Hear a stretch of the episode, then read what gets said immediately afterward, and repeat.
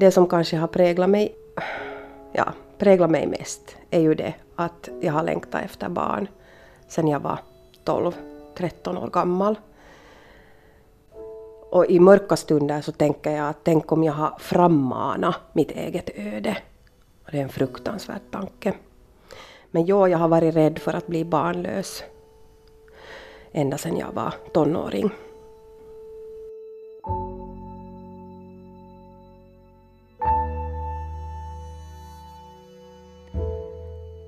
Du lyssnar på programmet Avundsjuk på dem med barn med Mikaela, kallad Mela, Nyholm. Hon berättar om sitt liv som ofrivilligt barnlös. Välkommen till Dokumenterat. Mitt namn är Mi Vegelius.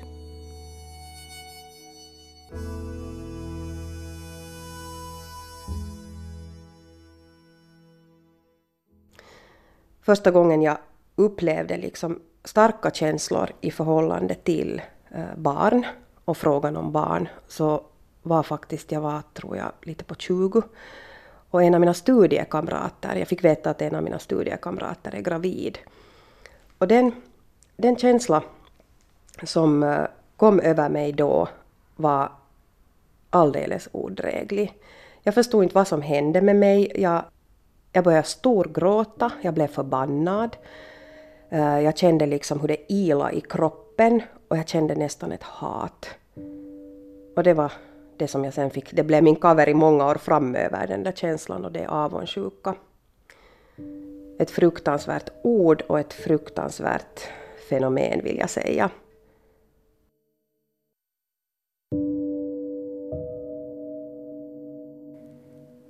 Avundsjukan, bitterheten över att inte få barn sprider sig som ett gift i kroppen. Det här är känslor som kanske rent av alla som är ofrivilligt barnlösa drabbas av. Institutet för hälsa och välfärd räknar med att cirka vart femte par i Finland som är i fertil ålder upplever barnlöshet.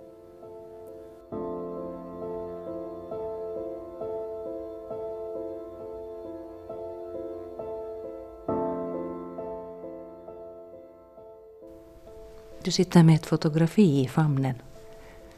Ja, det slår mig faktiskt att, att det där... Jag har hemskt lite foton framme hemma men jag har ett svartvitt foto som är av mig själv. Uh, det där med foton är en sån där grej som jag alltid har, har också drömt om att någon gång kunna placera fram foton av mina egna barn Nå, makabert nog sen så har jag satt upp ett foto av mig själv som liten. Men det är ett fint svartvitt foto där jag sitter i en liten, liten gungstol. Jag är kanske tre, fyra år gammal. Men jag sitter med en, med en docka i famnen och, och jag klär på dockan eller vad jag nu gör här. Och det där, jag tänker att den är väldigt symbolisk för just det där med mitt moderskap, att det liksom har funnits, funnits längs med ända sedan jag var liten, det där att ta hand om, och att bry sig om och att vara den där mamman när jag var i lågstadiet på sexan så, så kallades jag för mamma Mela. Jag har aldrig tvivlat på mitt moderskap. Det kan låta konstigt då jag faktiskt inte är biologiskt sett mamma. Men jag har faktiskt aldrig tvivlat på mitt moderskap. Jag har tvivlat på mycket, men inte på det. Och någonstans kanske det också har varit min största rädsla alltid, att bli barnlös. Och det är ju så underligt i livet att, att det man mest av allt är rädd för så kanske man lockar till sig. Jag är lite så här vidskeplig nu.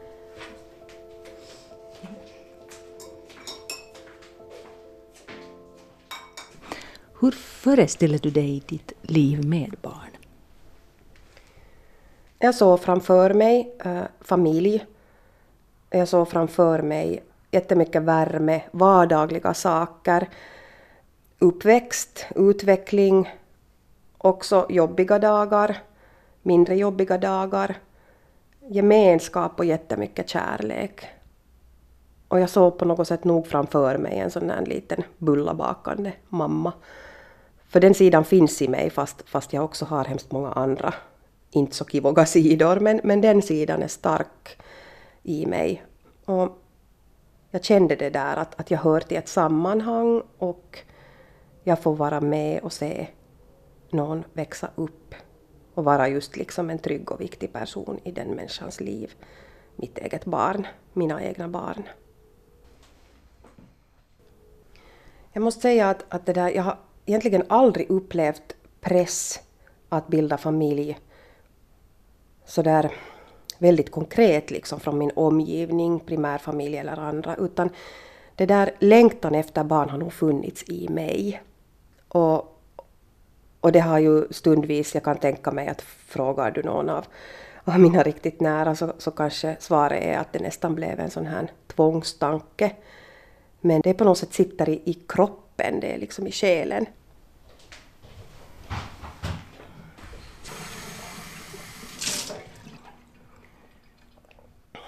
Mycket vatten ska man dricka.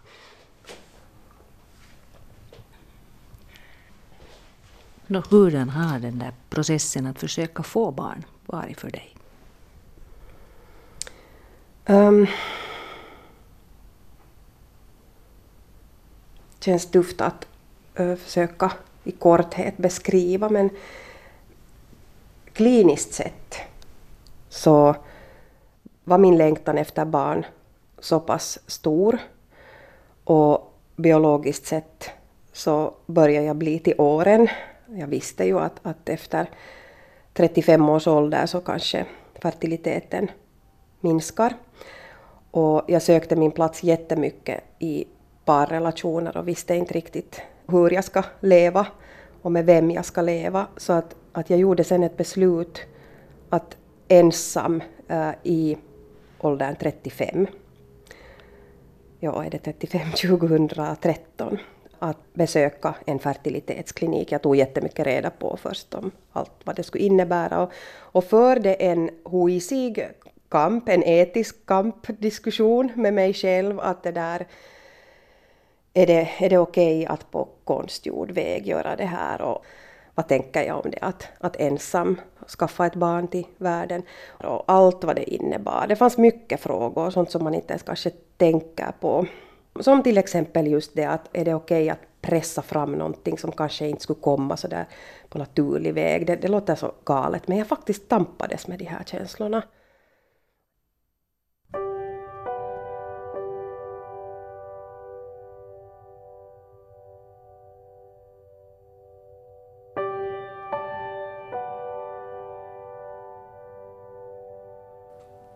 Men så övervann Mela sina tvivel och senare skrev hon.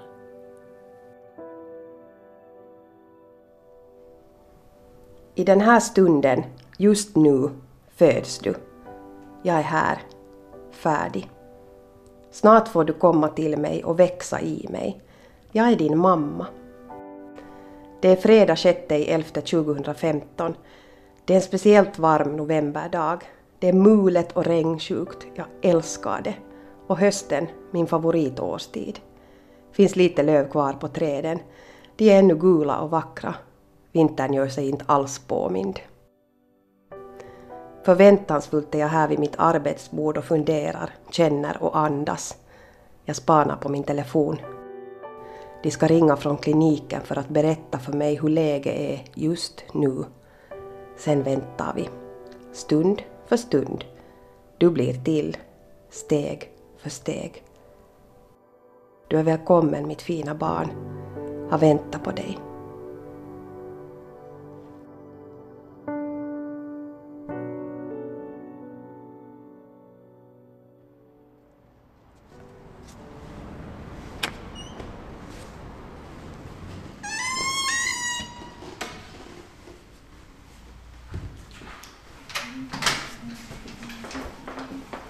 Jag besökte fertilitetskliniken.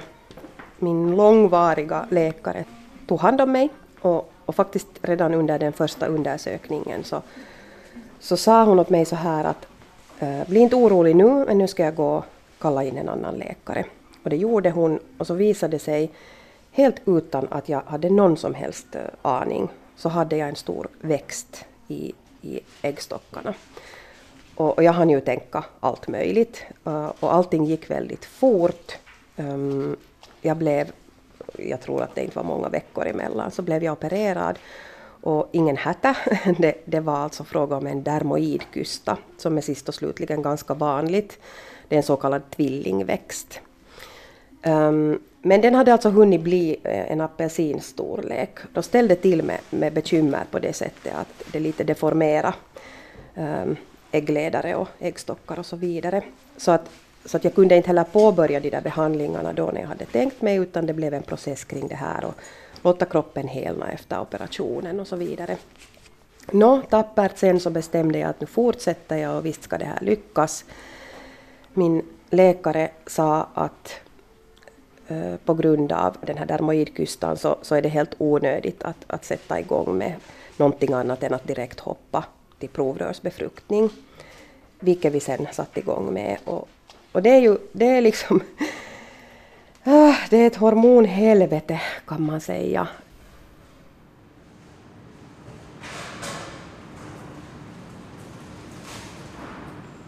Ehm, massvis med olika typer av hormoner i tablettform, i sprutor, i känslosvängningar, allt fan det bär med sig. Det, det, det är liksom en helt egen värld som jag inte... Jag vet inte ens riktigt om jag, om jag kan beskriva det. För det finns jättemycket um, skam i förhållande till de känslorna som fanns då. För jag var liksom inte, jag var inte en trevlig människa under de där perioderna. Jag, jag var argsint och ilsken och jättestarkt bitter och, och martyrisk. Och jag vet inte hur mycket som var dels mitt Eh, mitt öde, men hur mycket som var också hormonerna, att, att det faktiskt påverkade mig jättemycket. Så att jag gick nu igenom många, många behandlingar. Uh, jag tänkte fundera på det här en dag, att är det faktiskt rent av åtta provrörsbefruktningar? Varav en av behandlingarna till och med är på basen av en donerad äggcell, eller donerade äggceller. Um, på grund av min kliniska historia med då den här operationen så, så kunde jag inte genomgå eh, uh, äggcellspunkteringar utan narkos. Så att jag blev nedsövd varje gång. Vilket var en herrans tur. för det där, uh, den smärta jag kände första gången var olidlig. Och jag bestämde att, att ont ska det inte göra, jag tänker inte kämpa emot nu utan nu, nu sövs jag ner och det finns ju alltid risker i det också, så det var alltid lite spännande och lite så oroväckande. Men alltså, det som gör ont är det när äggen tas bort från livmodern? Ja, eh, den där smärtan är från det att de där äggcellerna eh, liksom så att säga sugs ut. Det, det är just så äckligt som det låter. Um, Nå, i vilket fall som helst så, så det där gjordes det här flera gånger och sen, sen hade jag lite paus emellanåt också för att låta kroppen helna eh, och lite varva ner. Och jag måste nog säga att under alla dessa år så nu har jag många gånger tänkt att nej, det här var sista gången. Men så har jag ändå hittat mig själv på nytt och på nytt där på kliniken. Som för övrigt har varit alldeles... Eh, alltså ett jätte, jättefint bemötande från kliniken. Det kan jag inte säga annat om.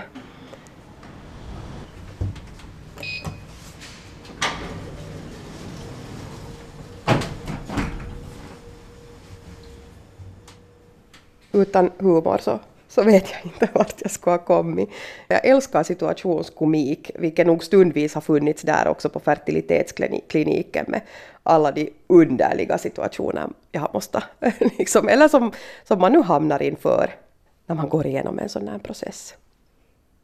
Då det gäller donerade äggceller så rekommenderas det ju givetvis att, att det är eh, av en kvinna som eh, på något sätt kanske har lite liknande drag, samma hårfärg, samma ögonfärg och så vidare.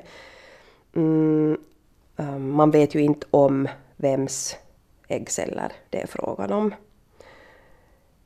Då det gäller uh, donerade spermier så, så väljer man faktiskt, det här är också lite små makabert och komiskt, men man står vid en lucka och tittar in i laboratoriet och så säger man att, att eh, jag skulle behöva spermier och min tanke är att eh, mannen som har donerat är så så lång ungefär, eh, mörkt eller ljust hår eller vilken färg man nu vill ha på håret. Och också ögonfärg. Men det är liksom allt man vet. Och jag vet att i, i början så tänkte jag att det var så otroligt viktigt. Sen i slutet så har det ingen betydelse.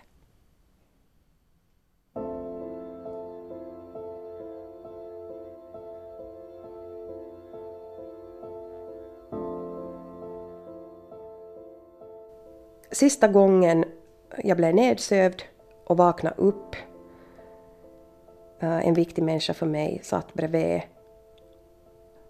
Och jag vaknade, jag öppnade mina ögon och så sa jag att man en tuu tänne enää. Jag kommer inte hit mera. Och jag kände det faktiskt jättestarkt att, att nu räcker det. Jag kunde inte utsätta mig själv mera för det och jag hade på något sätt jag tror att jag var liksom färdig.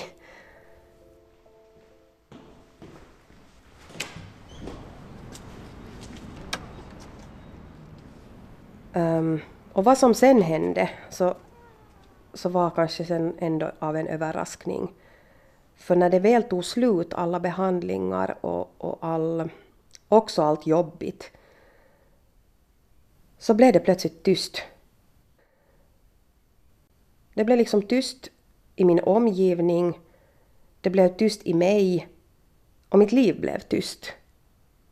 För jag hade ju fyllt mer eller mindre hela mitt vuxna liv med de här tankarna och känslorna och sen helt konkret de senaste åren då med de här eh, behandlingarna som är både tidskrävande, fysiskt och mentalt tunga och sen för att inte tala om det som känns lite absurt att måste ens nämna, men, men visst är det ju ekonomiskt sett otroligt betungande. Närmare 20 000 euro inalles. Jag betalar fortfarande av på skulder. Um, men som sagt, den, den tomheten som sen kom, så, så det var egentligen då först jag, jag tror att jag fick börja tas med den där verkligheten, att vad det innebär att vara barnlös. Ja hur var det sen då att ta in det här? Svårt. Jättesvårt. Och samtidigt en lättnad. För det som jag har varit mest rädd för är att bli barnlös och nu är det sant. Så nu behöver jag inte vara rädd mera. Och det, det ger mig också någon sorts frihet. Eh, jag kan andas igen.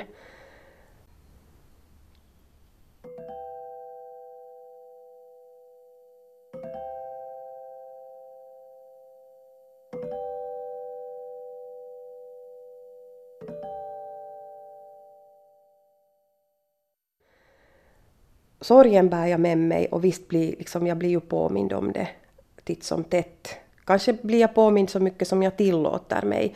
Jag kan alltid hitta liksom uh, den där stackaren i mig som, som tittar på, på någon mamma som skuffar en barnvagn eller till exempel när många postar på Facebook sina barn som blir studenter eller yrkesmänniskor så, och spottar ut sina, sina barn ut i livet så så tänker jag för mig själv att det där kommer jag aldrig att få uppleva. Eh, och sen ser jag ju till exempel med mina föräldrar som, som är i den åldern att alla i deras omgivning har barnbarn. Så lever jag så länge att min omgivning börjar få barnbarn, mina liksom nära och kära i samma ålder, så får jag gentas med det på nytt. Att kommer det att fortsätta?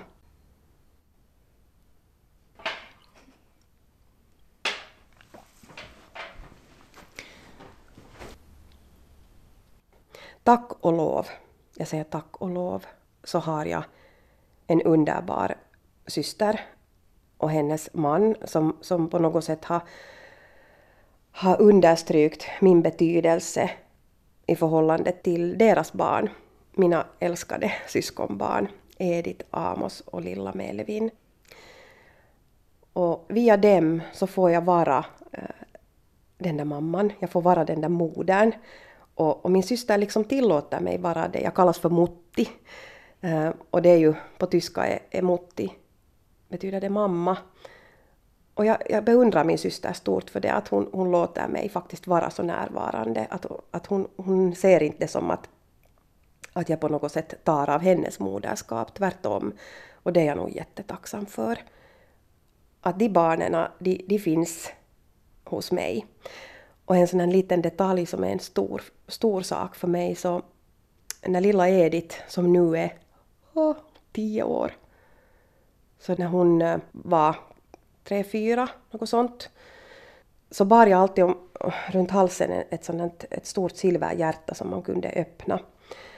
Och det var, jag vet att hon hade tittat i det många gånger och tyckt att det är konstigt att det är tomt, att jag inte har någonting där. Nå, så en av de här gångerna då jag hade, eh, jag tror det var faktiskt just den gången då det hade skett en, en befruktning och så ringde de på vägen till att det här mm, embryo skulle sättas in i mig så ringde de typ fem minuter innan och sa att embryo har dött. Så, så det där så åkte jag sen efter det till mina föräldrar och min systers familj var där.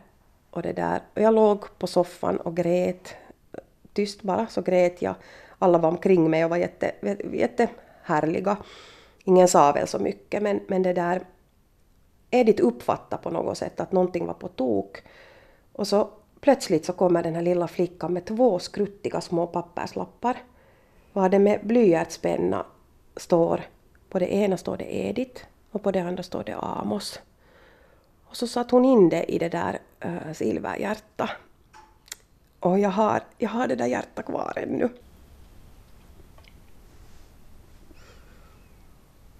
Kommer aldrig att slänga bort det. För mig blev det uh, symboliskt. Jag tror att hon inte... Ja, kanske hon någon dag får veta hur, hur viktigt det var för mig. Att jag kände liksom att hon tröstade mig.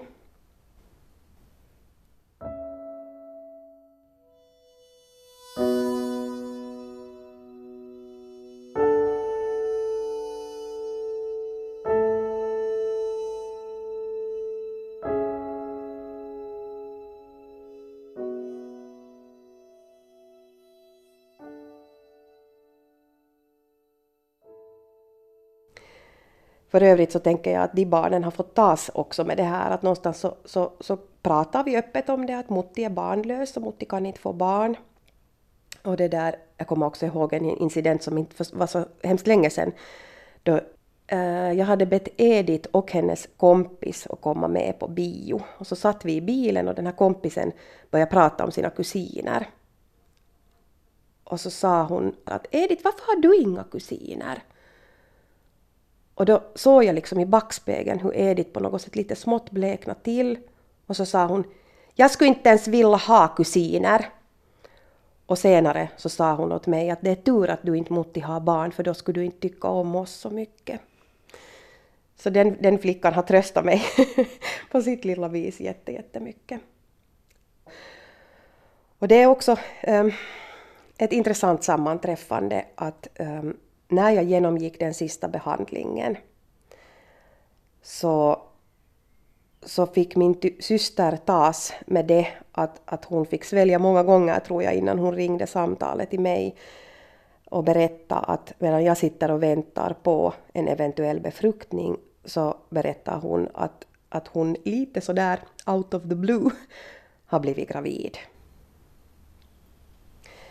Um, och jag minns det där samtalet jag minns att min syster hade svårt att säga det.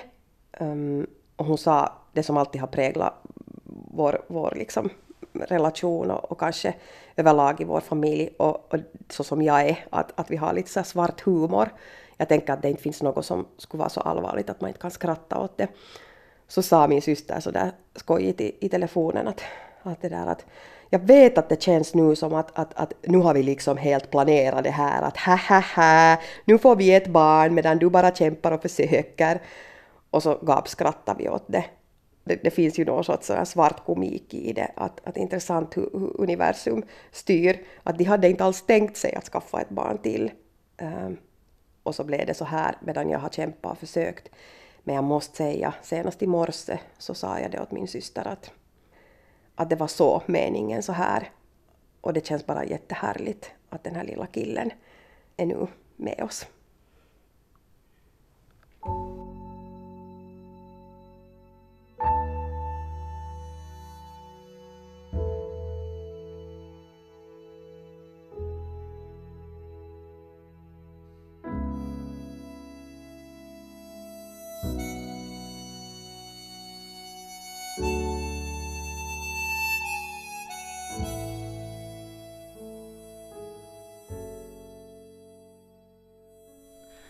Men den här sorgen, och där det nu idag då är ett faktum väl att du kommer inte att få barn. Hur skulle du beskriva den här sorgen? Um, nu när jag hör dig säga den så, så känns det som att jag inte riktigt kan andas. Att uh, det gör jätte, jätteont. Och visst är jag oerhört ledsen. Men sorgen är inte heller... Um, den är ju inte konstant. Utan den kan också emellanåt försvinna och, och jag har en jätte, jättestark uh, tro på att livet här på jordklotet egentligen bara är ett paustillstånd. Att det riktiga, uh, det, det jag kallar för kärlek, så, så finns utanför detta liv. Och, och det ger mig nog oerhört mycket. Det låter nu väldigt andligt, men ja, det är så. Det har räddat mig. För att jag, jag tror på att det finns en mening med allting. Om någon annan säger åt mig att det fanns en mening med att du inte fick barn, så då blir jag arg, men, men själv får jag säga det. Um, så att sorgen kan också emellanåt liksom förändras. Eh, om den är i mörkaste stunderna så är den liksom ful. Den gör ont och den är grotesk och den är bitter och jag... Usch, vidrig. Jag tycker inte om, om den känsla jag har när det gör ont på ett sånt sätt. Så emellanåt kan den också vara jätteljus och full av, av liksom utrymme för annat. En av mina nära vänner sa åt mig när jag frågade hur hon har upplevt det här med, med barnlösheten och har följt med liksom processen, så sa hon att det finns en jättestark sorg i det, en djup sorg som, som hon inte ens kan beskriva. Men att hon också känner eh, en sorts lättnad att jag har blivit befriad från på ett sätt en sån där livslång oro, ångest och allt möjligt som, som moderskap också skulle kunna föra med sig. Och det kan jag i ljusa stunder känna att, att jag och Mela och hela känsligheten, att det kan hända att jag skulle ha gått i bitar av att bli mamma på riktigt. Så de stunderna så tänker jag att, att mitt moderskap, så det kan man vara på så många olika sätt. Um, och jag tror att det är det, det, som får utrymme då när, när sorgen inte liksom tar över utan det där, det där ljusa kommer fram och, och då är jag emo. Och det är jag liksom i förhållande till andra människor, i förhållande till mig själv och i förhållande till liksom livet. Och sen när det där fula kommer fram, hur ser det ut? Um, med tanke på att, att jag har varit lite duktig flicka, inte så lite heller, och, och blivit uppfostrad som så att um, till exempel avundsjuka, det, det är lite sådär tabu.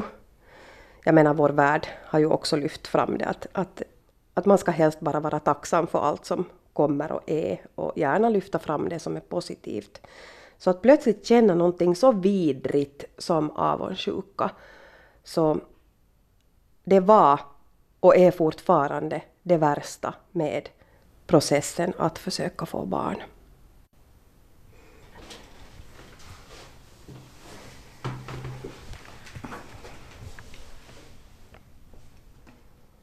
Mamma säger att man inte får vara avundsjuk, men jag håller inte med. Jag får vara avundsjuk. För det är just den sjukan som berättar för mig att jag har livslust. Att jag vill något. Att jag vill ha det som du har. Synd bara att det är du som har det och inte jag. 16 stycken var ni samtidigt.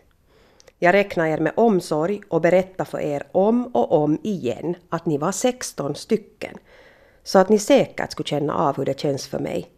Så att ni säkert skulle tycka synd om mig, för det var synd om mig. Ni hade ju det som jag inte hade.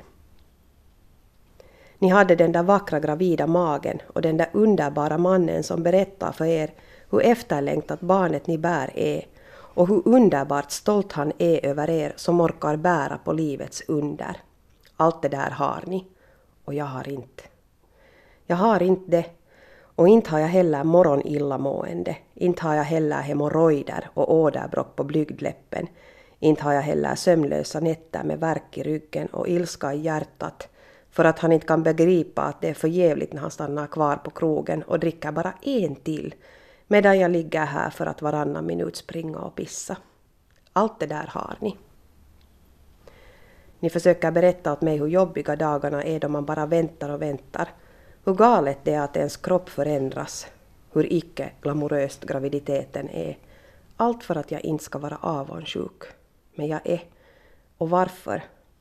Jo, för att ni lever. För att ni känner. Ni mår illa eller bra. Ni sover eller inte. Ni väntar. Ni oroar er. Ni gråter eller skrattar. Ni öppnar mammalådan. Ni funderar hur det ska gå om allt inte är som det ska med bebin. Allt det där gör ni, medan jag inte andas. Jag lever inte. Jag finns inte. Ingenting knyter mig till det här livet. Jag känner ingenting. Så därför får jag vara avundsjuk. Bara så ni vet.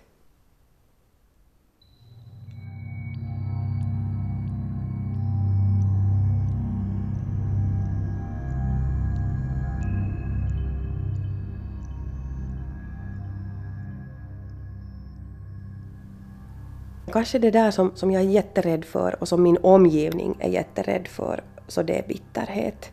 Det är ett så fult drag, det får man liksom inte vara. Och jag tänker ju ändå samtidigt att bitterhet är en obearbetad sorg. Det är bara det att bitterhet är så otroligt tungt att känna och det är så otroligt vidrigt för omvärlden att eh, få tas med en bitter människa. Så jag måste nog säga att det är det där giftet jag är rädd för.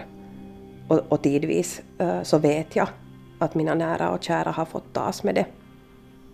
Hur då? Genom korta uh, kommentarer eller frånvaro. Um, till exempel på barnkalas som är viktiga för mina goda vänner. Deras barn fyller år och jag kan inte komma för jag klarar inte av det. Och nu, nu är det ju liksom nu är det ju på något sätt lite ett gift som sprider på sig sen.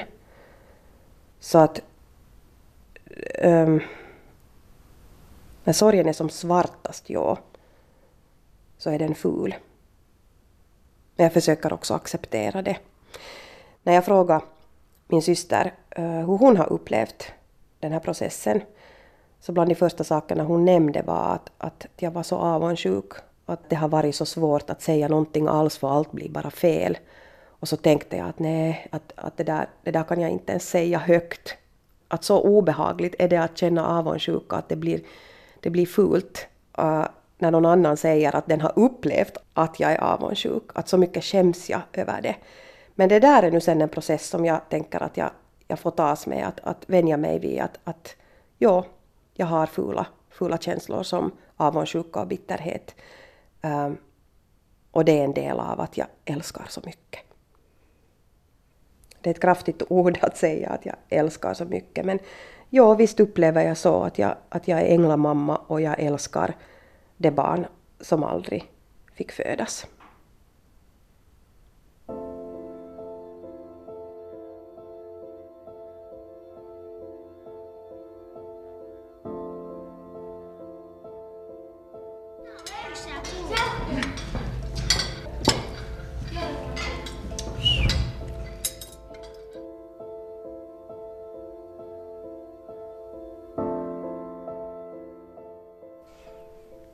När det gäller andra lösningar, så vad allt har gått igenom dig?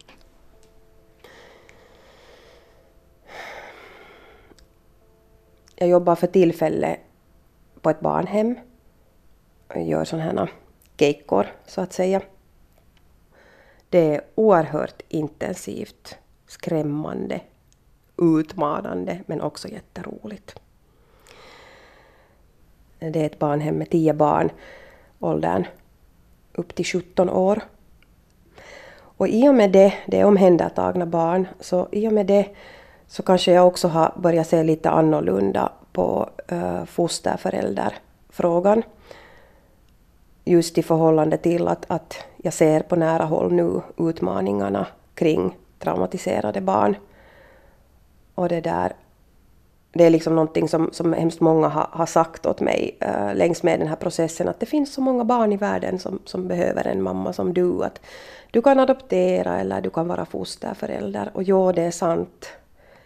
Men, uh, men jag märker också att jag tror att mina krafter är ganska slut nu i förhållande till just den, den biten, den där moderskapsbiten. Så jag tror nog att jag har gjort lite sådär fred med, med det att, att nu lever jag så här. Och det närmaste liksom familj jag har är min primärfamilj och partner. Och så är det. Du har en partner? Jo, min nuvarande partner har kommit in i bilden först senare. Så att hela den här fertilitetsprocessen så har jag nog mer eller mindre gått igenom ensam.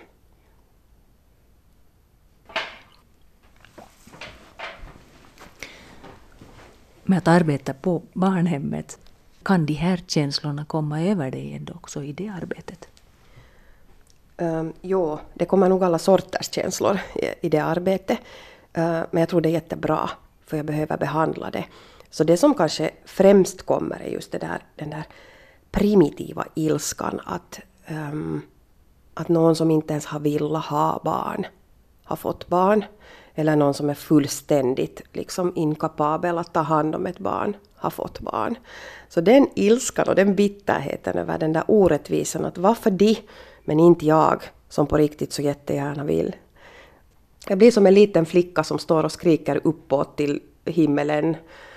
Uh, jag har en egen, en egen tro, men det där, alla, alla de där guiderna och änglarna som finns där uppe som jag tror att bestämmer saker och ting, så jag kan vara så arg på dem och skrika och fråga att eh, varför? Varför så här? Men det är bra det är bra att de där känslorna kommer och jag låter dem komma. Det är någonting jag har lärt mig under den här processen är att, att det där, min väg är att vara öppen och ärlig. No, det är där man rätt ofta hör att man ska inte fastna i sorgen. Vad tänker du om en sån mening? Jag tänker att den berättar mer om den som säger den där meningen än vad den berättar om själva sorgen och den personen som sörjer ja, faktiskt. um, för det är klart att det är jobbigt att för omgivningen att om och om igen måste tas med någon annan människas sorg. Och det är kanske obarmhärtigt också. Så därför behöver vi alla gå igenom, bearbeta sorg för att bli liksom drägliga för oss själva och för om, omgivningen. Låter galet men jag tänker faktiskt så. Men kan man någonsin bli helt fri från den. Jag menar, kan man kanske bara acceptera att den finns med som en ledsagare i livet. Och sen hur man hanterar den, det är sen en annan fråga. Bra sagt. Jag tänker just så. Att man blir fri från sorgen om man låter den vara. Man låter den finnas. Så plötsligt ser den annorlunda ut. Plötsligt kan det till och med kännas som att man är fri från den.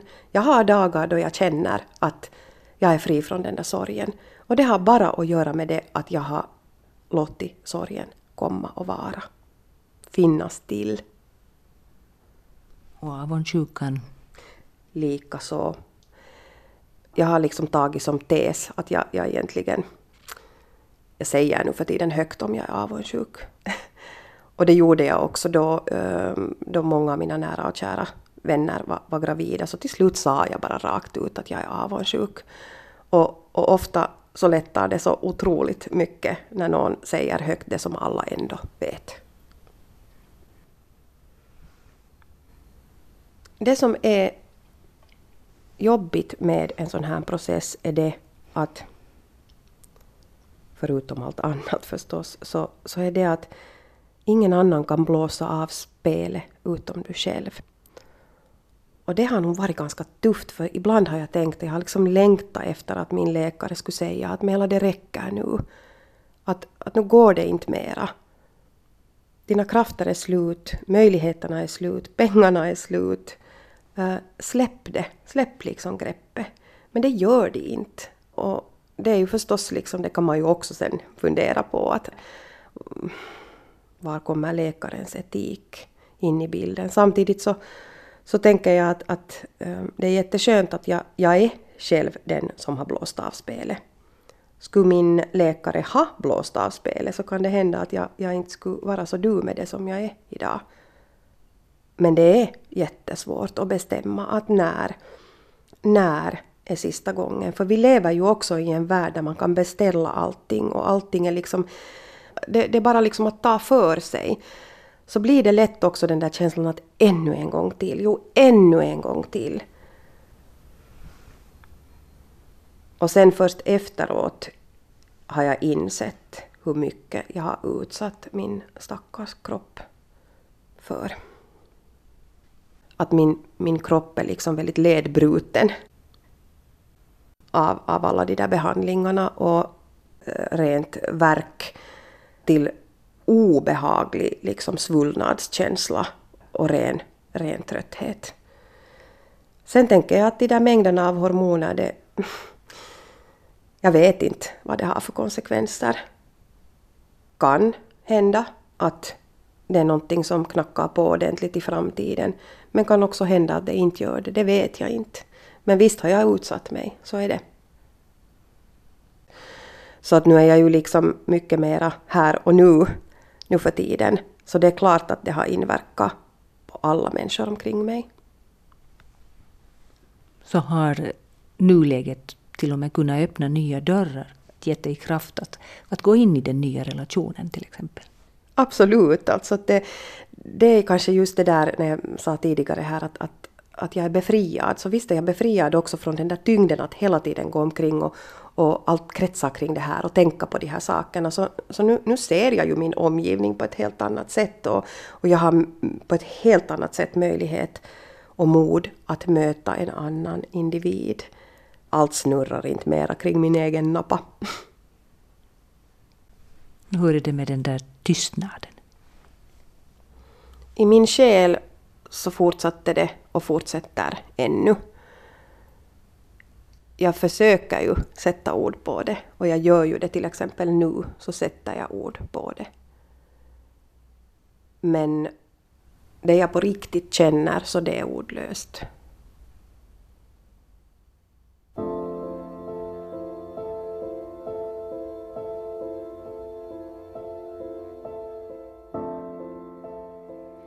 Det här var programmet Avundsjuk på dem med barn med Mela Mikaela Nyholm som berättade om sitt liv som ofrivilligt barnlös.